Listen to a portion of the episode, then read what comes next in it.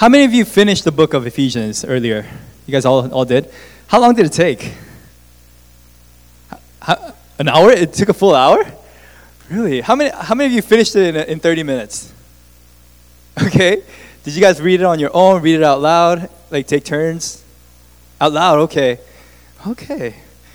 Okay, based on the research that I did, I didn't do this myself, I didn't time myself, but um, based on the research that I did, normally it should take about 20 minutes. 20 minutes to read through the book of Ephesians. And this is, you know, by the way, just simply reading, not thinking. And so I'm sure you guys were thinking, pondering upon the word, you know, writing down questions, and that's probably why it took an hour.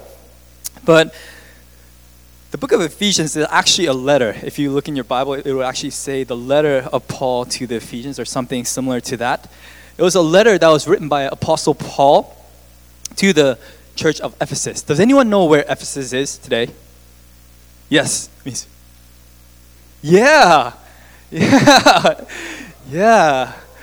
That's that's a that's a youth graduate right there. I don't take any credit for that, but uh, yes, it is modern day Turkey.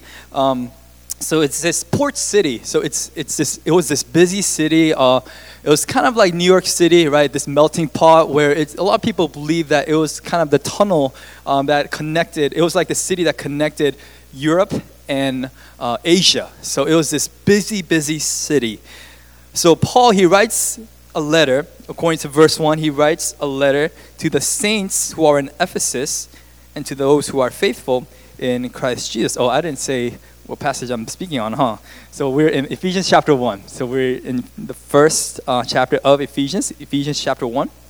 So Paul, he writes this letter. Um, I, don't, I don't have time to explain all the different backgrounds. Uh, Jesse kind of gave me a heads up and wanted me to explain a little bit of that. But there's really not much to talk about.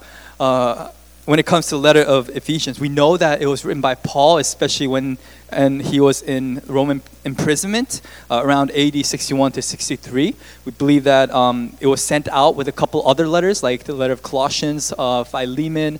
Um, so it was sent by um, sent by Paul at once at a time. And so these different cities, um, uh, Colossae and Ephesus, those are all kind of close by. And Philemon is obviously a, a, a person who lived in Colossae. Um, so we have um, this background, and um, Church of Ephesus. Uh, although uh, we don't know a whole lot about it, we know that Paul did not plant this church, but it was the church that was really dear to Paul's heart because it was the place where he spent most of his time during his, uh, during his mission trips. He spent th- three full years in this city uh, trying to encourage the Christians over there, you know, discipling them. So three full years, that's, that's quite a long time. You know, a couple of you guys, if you grew up in youth ministry, sometimes your youth pastor changes every other year or something. I mean, you guys were blessed, right, to have like consistent, um, good pastors. But that, that's what happens a lot of times. Pastors they change, but Paul he, he stood he stayed there for three full years. So he spent a long time there. So he knows a lot of people. So this church is dear to his heart. But it, it is interesting. Um, number one, because it's really short. The letter is fairly short. It takes only about 20 minutes if you read it for word for word. But the reason why you guys probably you know, took a lot of time is because you can't just zap through this letter. It is so dense, right? It has so much content. It is so rich, right? If you, it's, it's like you know, it's like a thick bowl of chili right? It's not like that, that chili that's in, in a can, the instant can, but it's like this thick bowl of chili where you just boil it for hours and hours and it gets so thick, right, that you once when you put like mouthful of chili uh, uh, and you uh, a spoon of chili in your mouth and it's like you can't chew it. It takes such a long time to just swallow it, right? And but the stuff in the can, you can just like drink it. Seriously, it's it, there's no like richness to it. There's no thickness to it. You can just basically drink it. Uh, but this is that type of book. You can't just kind of drink it. This is like that thick chili that your mom would make for you with love. So there's a lot of love in this letter. It's short, but it's dense, it's rich. And here's the interesting part uh, we don't get a lot of Paul in this letter. It's a very general letter. In fact, out of all the letters that Paul wrote, it is the least personal letter, letter meaning uh, it's very general. It, it, was written to a general audience. Uh, we don't have a special occasion of writing. We don't know if Paul is trying to address specific false teachings or specific problems in the church, like um, he did in, in 1 Corinthians and 2 Corinthians. Paul's not sharing his personal testimony. You guys probably noticed this when you're reading this letter. He's not sharing his travel plans like he does in, in the letter of uh, Romans. He's not revealing any personal feelings that he has for the people like he does in uh, uh, the letter of uh, Philippians. We, don't, we get none of that it's like Paul is almost not there. He's like writing this letter to a general audience. Such an impersonal letter. Why? Why would, he, why would he write such a letter without any flavor, I guess, without a personal touch? Well, I think it's because he simply wants to make a point that the things that he shares is not just for special people, it's not just for a special occasion, but it's for ordinary people. It's for ordinary people living ordinary lives. And that's kind of where I think where we get the theme that the book of Ephesians is written to a general audience. So we can relate to it, right? Like the book of, uh, the letter of uh, Philippians that was written to an audience that was suffering. So, you know, if you're not suffering in your current state, it's really hard to relate to them. If you're not having issues within the church, it's really hard to relate to 1 Corinthians or 2 Corinthians. But when it comes to the letter of Ephesians, everyone can relate to this letter. Why? Because it is, it is so general and it's so foundational. It talks about one simple truth. It talks about the gospel of Jesus Christ and how we desperately need it in our ordinary life. The book of Ephesians is about the gospel of Jesus Christ and how we desperately need it in, ordi- uh, in our ordinary lives. In the city of Ephesus, there were people who were rich, there were people who were poor. There were people who were educated, there were people who were not that educated. There were Gentiles, there were Jews. It was really, really a melting pot. A melting pot. Everyone was there all these different Christians from different backgrounds and different social status, different uh, e- economical status, right? And Paul brings the simple truth that the gospel of Jesus Christ, and he shares it with a general audience. Now, why is this important? Because a lot of times when we think about the gospel and the gospel being relevant, we think about mission trips, maybe retreats, maybe like life crisis, right? When we have all these big events in our lives and we desperately need the gospel. But when it comes to our ordinary life, our everyday life, it is really hard to find these connections right? We understand the content of the gospel. We understand that the gospel is about Jesus Christ, that he died for our sins, that he was buried on our behalf, and he rose again so that we might have life. We can articulate it, we can share it, we can even write about it, we can talk about it, we can discuss about it. We know the gospel in our heads. The problem is when we hit the library, right, during finals time, or when we are hanging out with our friends, drinking coffee or drinking something else, when we are uh, taking jobs simply to pay off our debt or to pay for our next tuition, the gospel all of a sudden becomes irrelevant. It seems like our church life is so different from our ordinary life. And Paul is making an argument in this letter today that it's not that different that the gospel is meant to touch every area of our life. And this is why this letter is so important. Now, Jesus is relevant in our lives, the gospel is relevant, it does matter. So, how does believing in an event that took, pl- 2000, uh, took place 2,000 years ago, how does it change, transform, and enrich our personal life? How does it uh, impact our everyday life? Now, I believe the secret of, of all this is embedded in today's text. So, um, if you're following along, I'm going to read from verse 3. And I think if you understand today's text, um, you really see, um, you will see the key uh, to the everyday Christian life. Okay, so starting from verse 3, it says this Blessed be the Lord and Father of our Lord Jesus Christ, who has blessed us in Christ with every spiritual blessing in the heavenly places, verse 4, even as he has chose us in him before the foundation of the world, that we should be holy and blameless before him. In love, he predestined us for adoption as sons through Jesus Christ, according to the purpose of his will, to the praises of his glorious grace, which, uh, with which he has blessed us in the beloved. In him we have redemption, and through his blood, the forgiveness of tres- trespasses, according according to the riches of his grace, with, he lavished upon us in all wisdom and insight, making known to us the mystery of his will according to his purpose, which he set forth in Christ as a plan for the fullness of time to, un, to unite all things in him things in heaven and things on earth. In him we have obtained an inheritance, having been predestined according to the purpose of him who works all things according to the counsel of his will, so that we who are the first to hope in Christ might be the, uh, to the praise of his glory. In him you also when you heard the word of truth, the gospel of your salvation, and believed in him, were sealed with the promise Holy Spirit, who is the guarantee of our inheritance until we acquire possession of it the praise of His glory.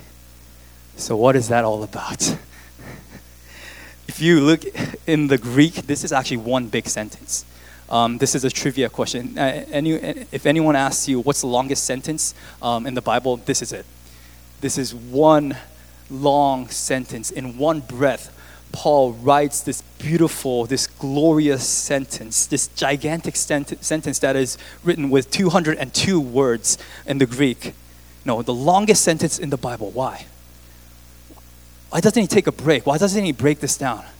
I think it's because he's trying to communicate one simple truth through this sentence. Know, every phrase here is, is, is mind blowing, it's eye catching, it, it's life altering truth.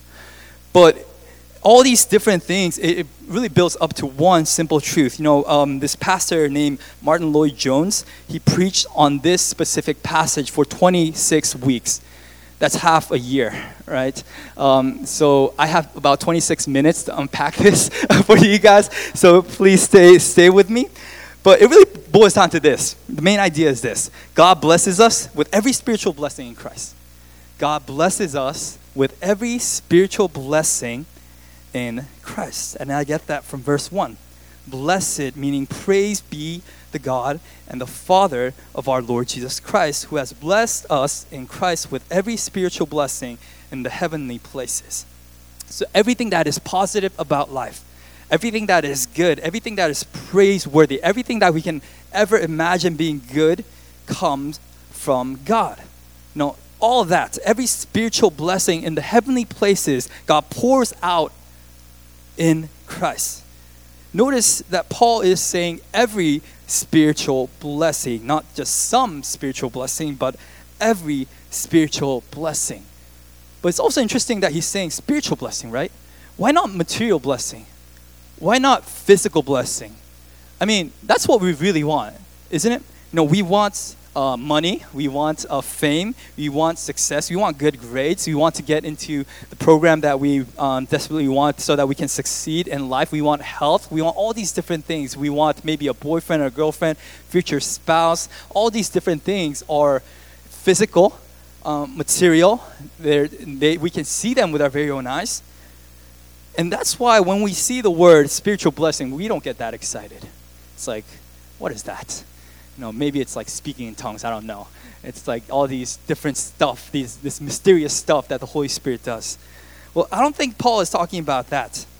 I think what he's talking about is he's talking about things that don't fade away. Because the things that are physical, the things that are material, they're great. I mean, they're good. Uh, they're very beneficial in life. But once you die, there's not a single thing that you're going to take to your next life every spiritual blessing, meaning Paul is talking about a blessing that does not fade away, a blessing that does not get destroyed over time, a blessing that you will possess forever. That is the type of blessing, not just some spiritual blessing, but every spiritual blessing. God blesses us with all these different things, blessings that are eternal. How? In Christ. That is the key phrase in this passage in Christ. That phrase is used 10 times in this passage alone. God blesses us with every spiritual blessing in Christ. Christ is the means, He is the key that unlocks all these spiritual blessings. And I can categorize these spiritual blessings in three different categories. The first category is this God chooses us in Christ. God chooses us in Christ. So look at verse 4. It says, even as he chose us in him before the foundation of the world, that we should be holy and blameless before him. So notice that phrase in him, it's talking about in Christ. So before there was a sun, before there was a moon, before there were stars in the sky, before there were birds in, in, uh, in the sky and, and fish in the sea, before any uh, living being was on this planet, before God even said, Let there be light. It says, Before the foundation of the world, God chose us in Christ. God's plan of salvation did not start from the garden, it did not start um, on the cross. God's plan of salvation, it started before the foundation of the world. Isn't that crazy? Before we even even exist, God was thinking about us, and He was thinking how how He would choose us out of His sovereignty, that He would choose us for salvation and for this beautiful relationship in Christ. And I got to be honest with you, um, for the longest time, this bothered me. This idea, and whenever I see the word chosen, whenever I see the word predestination, right, how God does all these stuff, even before I was I ever existed I mean, that's a great thought. But if you think about it, that means before I did a single thing, before I had a single thought, before I was, I was even a single organism, I guess, you know, before I was in my mother's womb, somehow it sounds like God determined my life. And that bothers me because if He determined my life, that means for those who don't go to heaven, that means their life is determined as well. You know, I had this biggest argument with my brother when I was a teenager. You know, he, was, he, he, he went to church, he was a praise leader, and he was a lot more mature back in the day. So I asked him a question. You know, you know how do you think God saves us? You know, that's a, that was an honest question. I, I really wanted to figure out, you know, how does it work? How does salvation work? And my brother came up with this brilliant illustration. He said, well, it's like going into, gift shop, into a gift shop, and there's a lot of teddy bears and you just pick a couple of teddy bears. That's how God saves you. That is grace.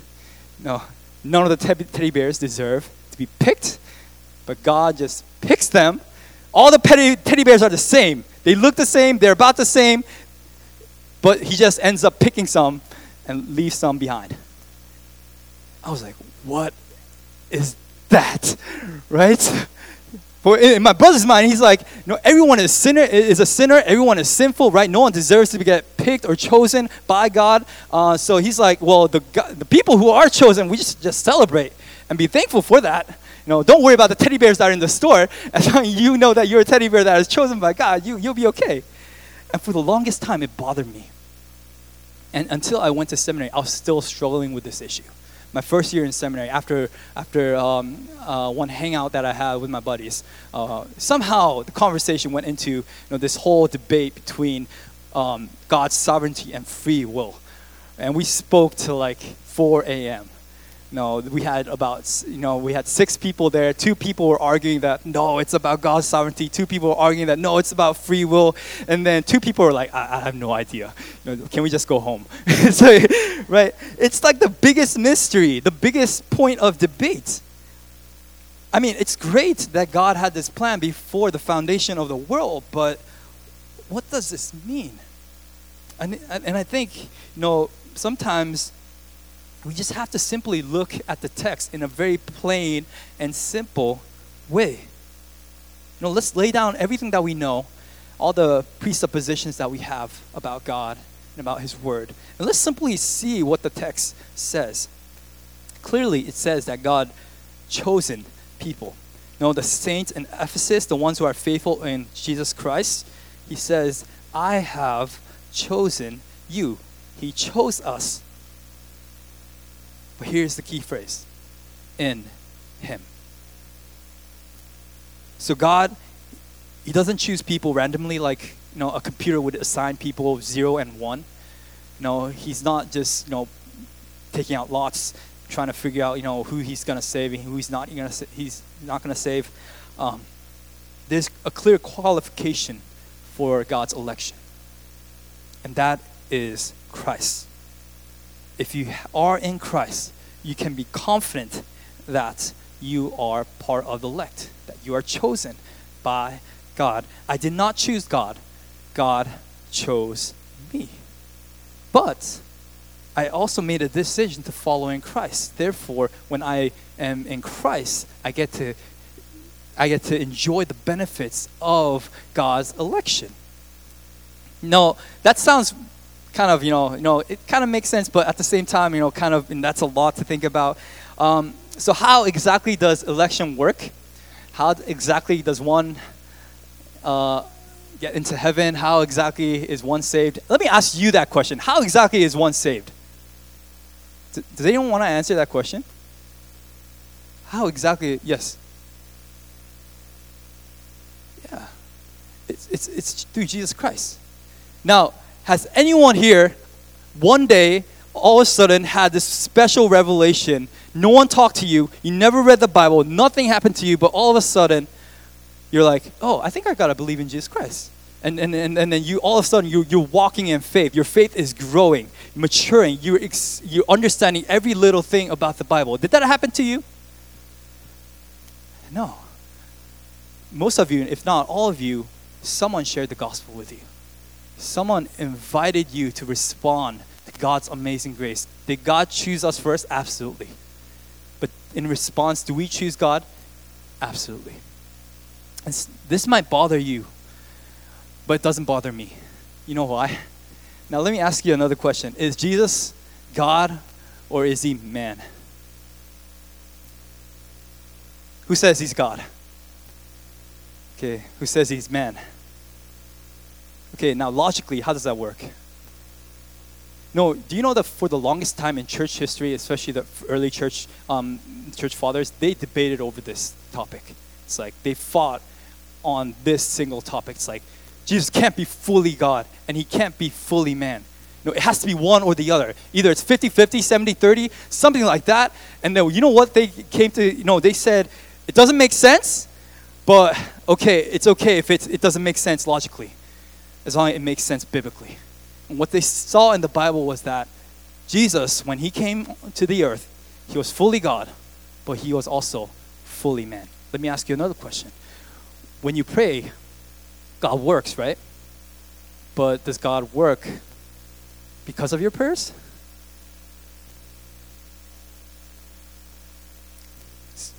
Have you, have you thought about that? Let, let me ask you another question.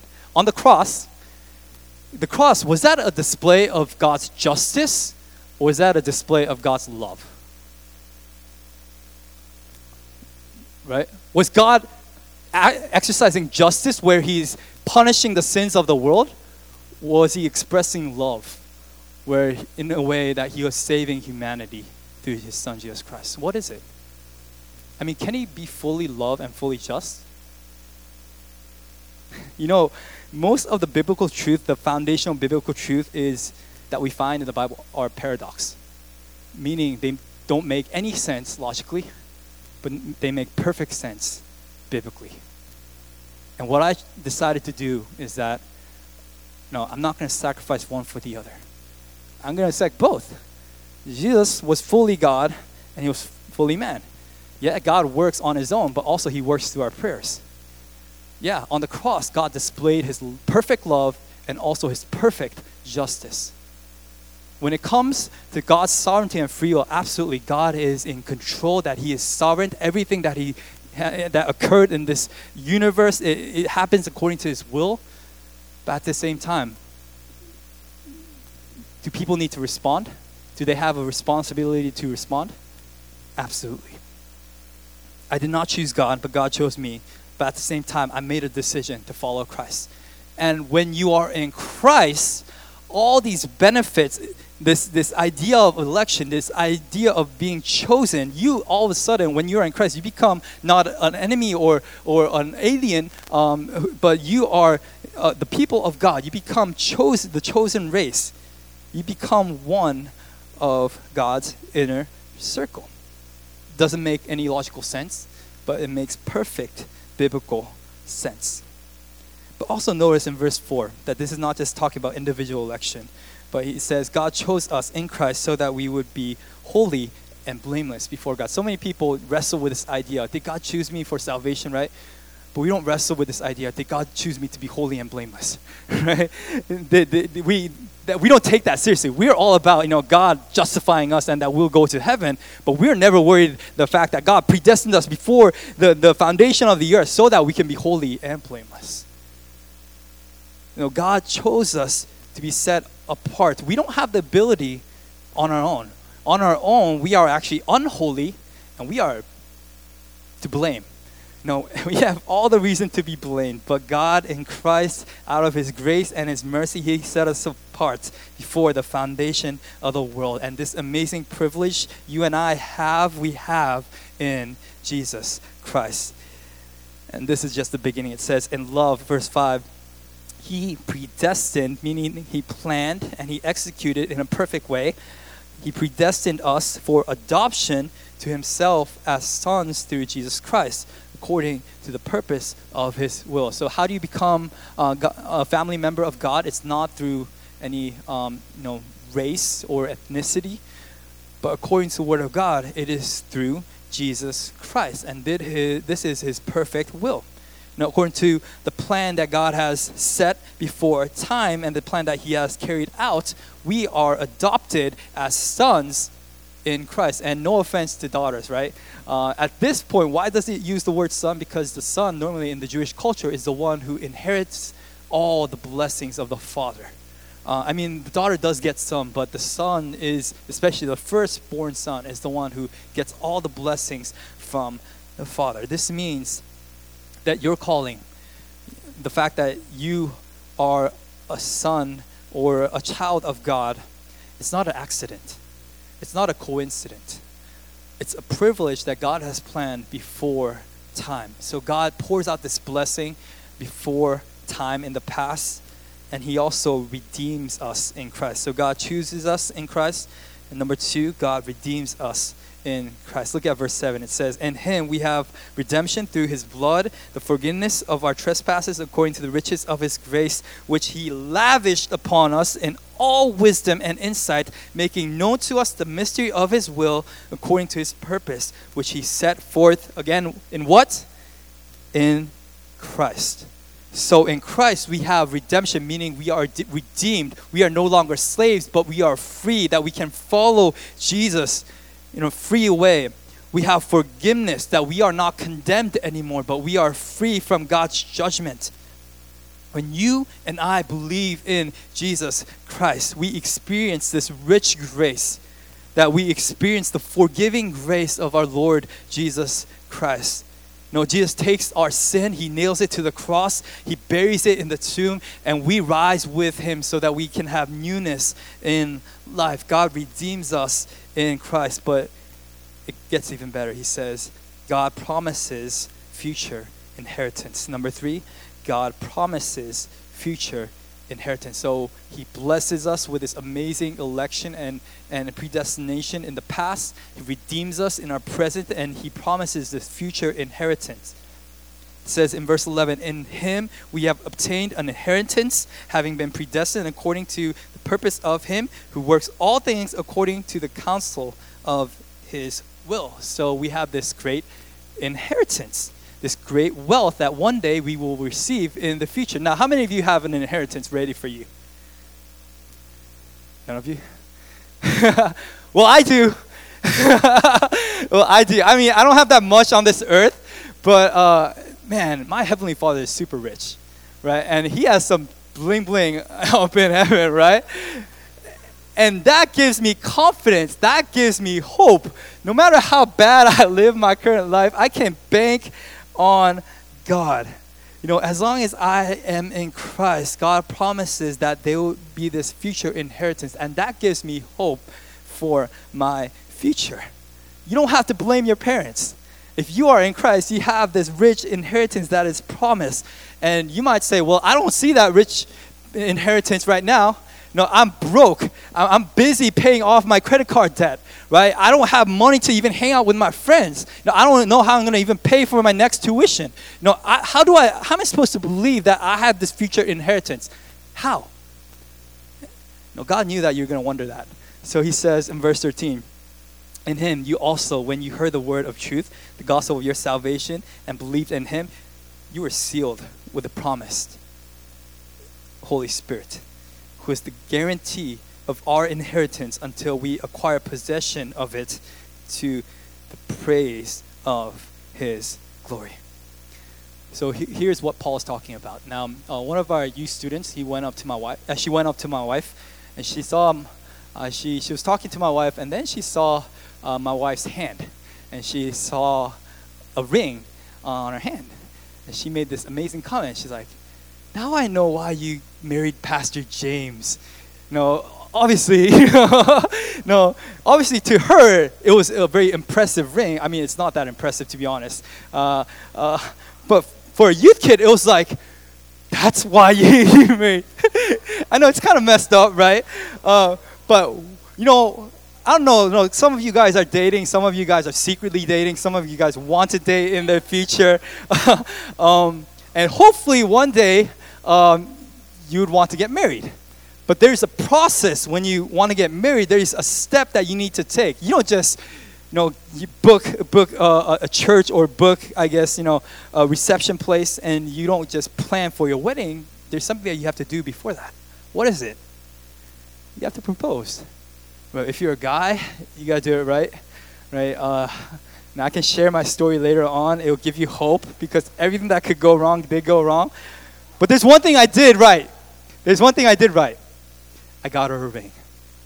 And you'll know this in the future you need to know the four C's.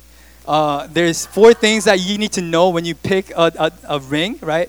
The carat, the weight, right? It's how big the rock is. You need to look at the cut, even the way that it's cut, it matters, right? Yeah, write those notes down. the color, you have to, it has to be bright, right? This transparent color and clarity is so important. And if you just go up a little bit in each category, man, the, the price just skyrockets. Um, so I wasn't sure how much I was supposed to spend on this ring. Some people said, well, you could spend about your month wage, maybe three months wage, at least three months wage. I think that's kind of the standard rule. And I didn't spend three months of my wage. Actually, I did spend more, my, more than three months of my wage because I was hardly getting paid. yeah, yeah, yeah. So I was hardly getting paid. So yeah, that's more than my three months wage. Yeah. um, but I invest a lot of money. It's actually the most expensive thing that I bought, uh, apart from my car. Um, but and and my wife, she enjoyed that ring. Um, it, it was an amazing gift, right? She probably never received a gift like that. But the reason why women get very emotional, they get touched, uh, they cry sometimes when they receive a ring, it's not because the ring is simply bling bling. It's not because, you know, the ring is expensive and it has a lot of value. It's because that ring points to a future reality. That ring points to seals um, a future reality that is coming soon. The Holy Spirit is like the ring that God gives to us. You know, a lot of us, it's hard for us to see what's coming. And, and even when I was engaged, I had no idea what was coming. I just knew, kind of had an idea that it was going to be good. But every time I saw, you know, uh, my wife saw the ring, at least she knew that, you know, one day this is going to happen. That one day that she won't just receive a ring, but she would receive all of me. Holy Spirit is that ring. When we are in Christ, not only does God promise us this future inheritance, but He seals that promise by giving us the gift of the Holy Spirit. The fact that the Holy Spirit dwells in you, and according to Romans 8, if you are in Christ, the Spirit dwells in you. If you are not in Christ, the Spirit does not dwell in you. There is no other option. There's no way that you can be in Christ and not have the Spirit. There's no, no way that you can have the Spirit and not have Christ. In other words, if you are in Christ, you have the Spirit, and if you have the Spirit, that Spirit seals you. That you can have hope for your future, that you can live with confidence that you have this amazing thing that is coming in the future. So God blesses us in every way with every spiritual blessing in Jesus Christ. In Christ, He chooses us. In Christ, He redeems us. In Christ, He seals this future inheritance. Did you notice that God, the Father, chooses us? God, the Son, redeems us. The Holy Spirit seals uh, this tremendous blessing that's coming in the future. This blessing is not just any blessing, it's a Trinitarian blessing That's a very fancy word. Um, it's a, a blessing that the Father, the Son, and the Holy Spirit is working together just for you. And what did you do to deserve all this? What did I do to deserve all this? The answer is nothing. We didn't do anything. Now, how many of you flew uh, Korean airline before? A couple of you. Okay, in Korean airline, there's this thing called Sky Pass, and then there's this thing called Elite Sky Pass, right? Now, SkyPass is just this card that you know you can you can have mileage, you can you, you can have points and mileages. Uh, you know they have a little bit benefits, but when you are at that elite level, you need a certain amount of mileages uh, in, in in your record. But when you're at that level, what happens is now you can you have more benefits. You have free tickets. You don't have to wait in line when you go to the airport. You go to priority, right? You get boarded first, um, and you can even go into a very nice business lounge before every airplane, in every flight. Now, how do I know that? It's not because I have um, elite membership. Well, my mom does. Uh, she she was an NGO worker, so she traveled a lot uh, all over the country and and, and, and all over um, the world. So she had a lot of mileages. So she went up to this elite status, and she has all these different benefits, right? And what I simply did was I used it. right? Whenever I was, I needed to go to Korea. No, this was when I was in college. My family was in Korea. I was like, "Mom, can I just book a flight with your mileage?" And she's like, "Yeah, sure." No, whenever you know I go to the airport, I'm like, "Mom, can I just use uh, your your your elite status so I can ex- enjoy?" Uh, some Coke and, and, some ramen noodles in this lounge. I mean, that's fancy stuff that you get to eat ramen noodles before a, a flight. And she's like, yeah, sure. No, I didn't have to wait. I get an extra luggage, right? I can just send an extra luggage if I wanted to. I have all these privileges for one simple reason because all the work that my mom put in. That's exactly how it works with us. We did nothing to deserve all these privileges. These privileges are amazing, they're eye opening, they're life transforming, and we can enjoy everything, although we don't deserve anything. Simply if we are in Christ. The only reason why I can use all those points and those privileges is because I am under the umbrella of my mom. That's the only reason. Now I can't use it anymore. I'm kicked out of the family. now I don't have those privileges anymore. But when I was in under my mom, under her roof, um, in her jurisdiction, I had all these privileges and benefits. The good thing about our Lord Jesus Christ, he, he doesn't kick us out. Right? These privileges are made available to us, and we don't deserve it. That's why it's called grace. This grace is given to us in the midst of our ordinary life. These things we don't see sometimes, these things we don't feel sometimes, but, but these things are super real. These things are the things that will not fade away over time. And knowing this, understanding the privileges that we have in Christ, so how can we respond? How does this change the way that we live our lives? First, I think it changes our hearts. It fills our hearts with praise the first thing that th- these things do, you know, if you understand that you have all these blessings in Christ, your heart will be filled with praise. And where do I get that? I get it from the text. In verse 3, it says, Blessed be the God, meaning praise be the God. In verse 6, it says, To the praise of the glorious grace. In verse 12, it says, To the praise of his glory. Verse 14, it says, To the praise of his glory. God does not give all these things just to spoil you, he gives these things so that you can respond in praise. He gives these things so that you can understand how great it is. You know, I, every time I use my mom's mileages and, and her privileges, I was like, thank you, mom. You know, I was praising her. I was thankful. You know, it changed my life. If you are aware of all these blessings that you have in Christ, every single day, whether you're having a good day or a bad day, whether you are tired, whether you're, you are high in energy, you know, whether you are a free person or you are in prison like Paul is right now, you can praise God. You can sing songs of praise. Your praise does not depend on your condition or your circumstance, but it depends on the blessings that you receive in Christ.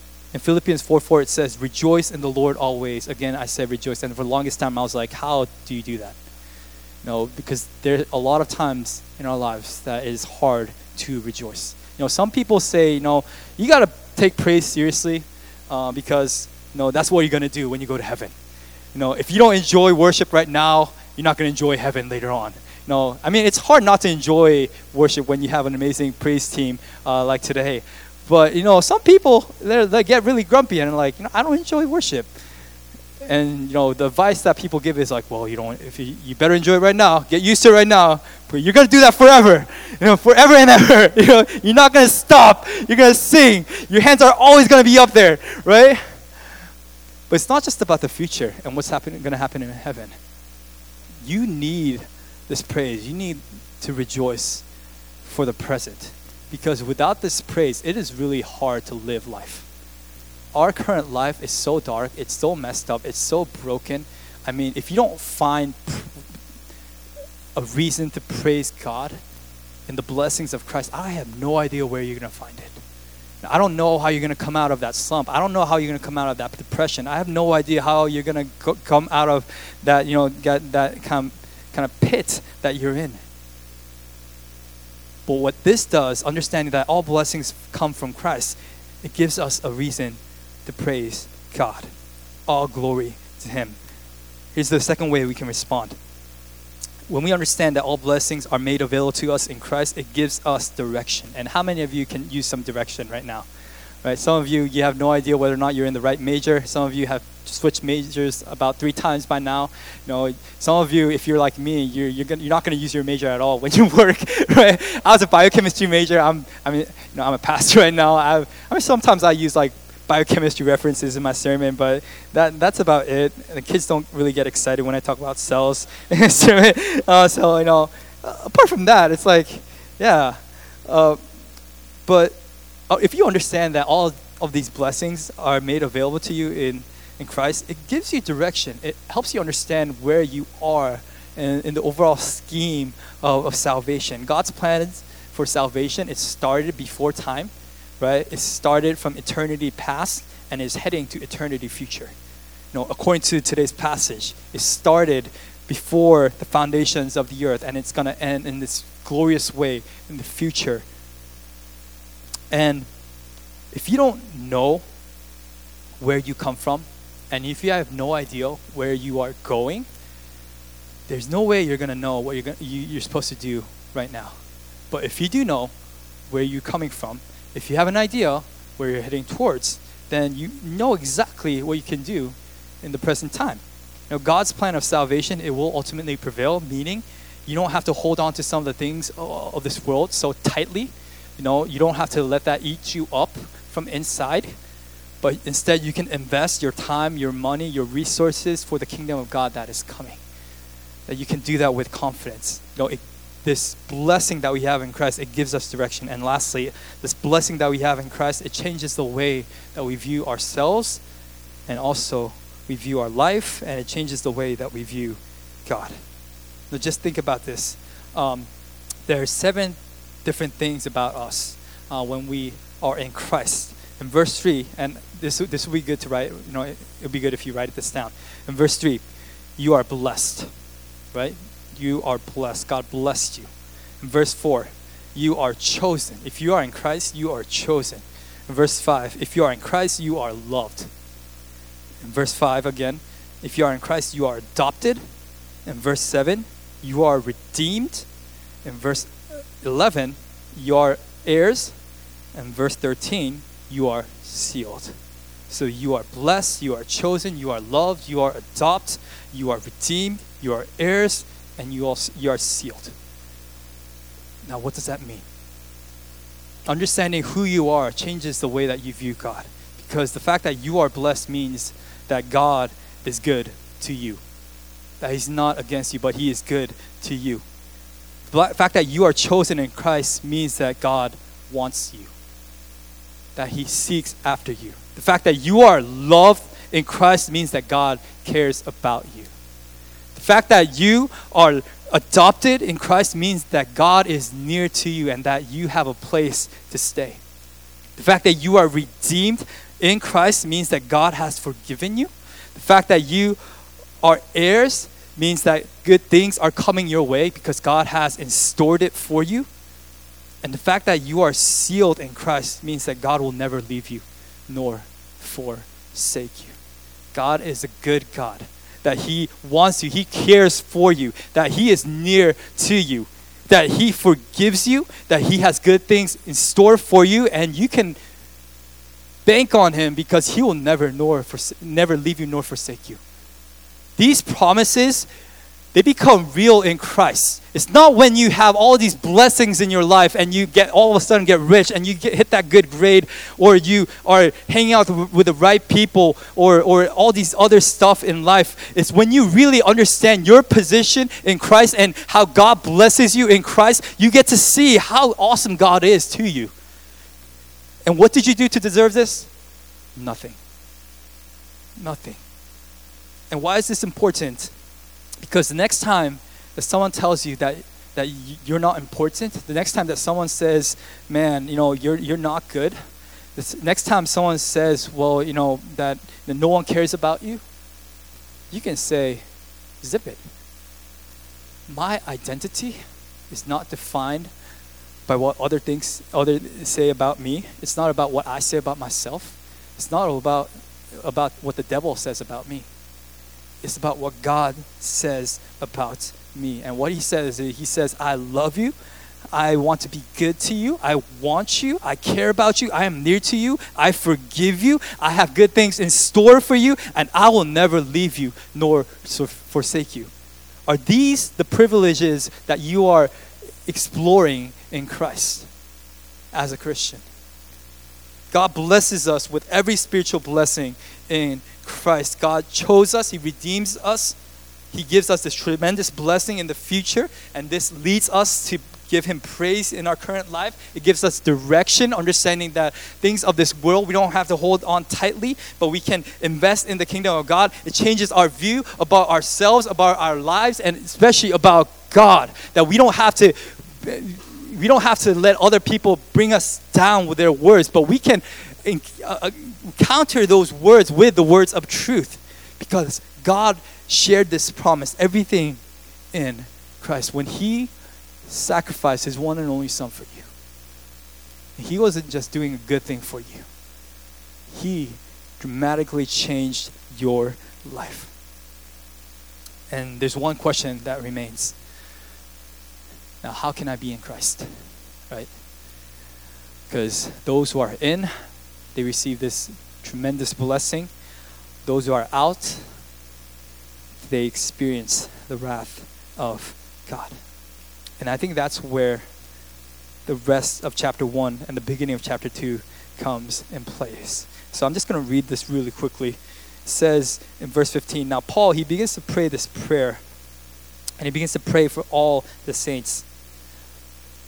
And he says this in verse 16 I do not cease to give thanks to you, remembering you in my prayers, that the God of our Lord Jesus Christ, the Father of glory, may give you the spirit of wisdom and of revelation in the knowledge of him, having the eyes of your hearts enlightened, that you may know what is the hope to which he has called you, what are the riches of his glorious inheritance in the saints, and what is the immeasurable greatness of his power towards us who believe according to the working of his great mind that he worked in Christ. Now, Paul prays this prayer, and do you notice that his prayer is simply this I pray that your eyes will be enlightened, that your understanding will be expanded, that you will see this tremendous blessing in Christ. What he's saying is, you don't have to wrestle with other things in life. What you really have to wrestle right now is whether or not you want to really follow Christ with all that you have whether or not you really want to trust Christ with all that you have, whether or not you, really Christ is worth everything? Is it worth giving up everything? And absolutely. It says in chapter 2, verse 1 And you are dead in your trespasses and sins, in which you were once walked, following the course of this world, following the prince of the power of the air, the spirit that is now at work in the sons of disobedience, among whom we all once lived the passions of our flesh, carrying out the desires of the body and the mind. And we're by nature children of wrath, like the rest of mankind. What Paul is basically saying is, you guys by nature were sinful. You guys by nature were enemies of God. You guys by nature did not deserve anything from God. But in verse 4, but, that's a tremendous but, but God being rich in mercy because of his great love with which he loved us, even when we were dead in our trespasses, made us alive together with Christ. By grace you have been saved and raised us up with him and seated us with him in the heavenly places in Jesus Christ. So, how do you go in Christ? How do you how do you go in? It's not simply by asking Jesus into your heart. Um, it's not simply about being into Jesus, meaning that you're all this fanatic about Jesus, that you're a great fan. The way that you all get in, you you actually enter into this relationship with Christ. The reason the way that you can be in Christ is simple. It's by faith. It's by grace through faith. You understand that you did nothing to deserve it, but you desperately need it. Therefore, by faith, you ask God's favor. By faith, you say, Jesus, I lay down everything in front of your feet. I'm not wasting my life. I'm not wasting my energy. I'm not wasting everything that I have. But I'm investing it because I know that all the treasures of God, the blessings of God, is found in you. So take your relationship with Jesus seriously. Now, are you confident that you are in Christ today? Are you confident that you have all these blessings in Christ? Have there been a moment where you trust in the Lord and you committed to Him? Know, is your heart filled with praise? Is your heart filled with joy? Is your life, you know, does it have some sense of direction? Is your life filled with these blessings where to the point where you are not shaken by the things of this world, but you are speaking truth to people? Are you not wasting your blessings, but instead you're using your blessings for other people? Let the blessings of Christ empower you so that you can be the person that God designed you and saved you to be. Let's pray. So, as we reflect on the message, just want you to think about your relationship with Jesus. Who is Jesus to you? Is he just a thought? Is he just this idea? Is he, is he just this figure that you knew since you were a young kid? Or is he the source of all spiritual blessing that you experience in life? Does your life sometimes feel dry? That you feel lost? That you don't feel loved? That you worry about your future? That you worry about the little, littlest things? What the Bible is telling us today is that it's not just about toughening up, it's not just about being a stronger man or a stronger woman, but everything that we can ever hope for. That the power and the source in which we can obtain so that we that, that, that we can live out this gospel life. It really comes from Christ. Everything comes from Christ. God has given us the source of all blessings, not just so that we can be spoiled and live how we want to live, but so that number one, that we can give praises to Him, and number two, that we can live the life that He wants us to live, and number three, so that other people can experience this blessing as well.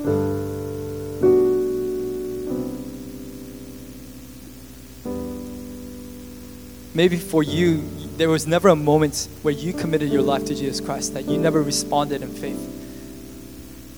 Maybe tonight is the night that you don't have to have this supernatural kind of experience or all of a sudden that you don't have to be overwhelmed with emotions when you simply ponder upon the grace of our Lord Jesus Christ. That's going to move your heart. And God, out of His grace and His mercy, He displayed all these things. He made these things available for us. And some of you, you guys are wasting God's blessing everything that God has made available to you, it's time that you take ownership of those blessings and use it for His kingdom. Some of you are worried about the future and worried about whether or not, you know, that, that, that you can walk this Christian walk. Then ask the Holy Spirit to dwell richly in your heart, give you confidence, to remind you of the seal, the ring that He places on your heart. Let's just take, take some time to respond. Um, and, and then, then we'll sing a couple songs. Let's pray.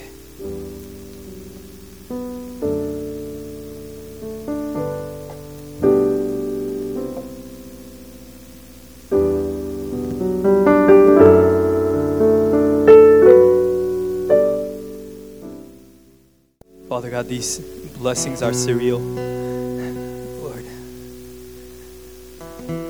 They're really just too good to be true. So, Lord, give us faith. Help us not to ponder upon physical things or the material blessings, Lord. Help us to invest in the things that last, to treasure every spiritual blessing that is made available to us in Jesus Christ. Jesus, thank you for your grace and your mercy. And we do repent because so many times we replace the truth with a lie. Lord, we see everything that is made available to us.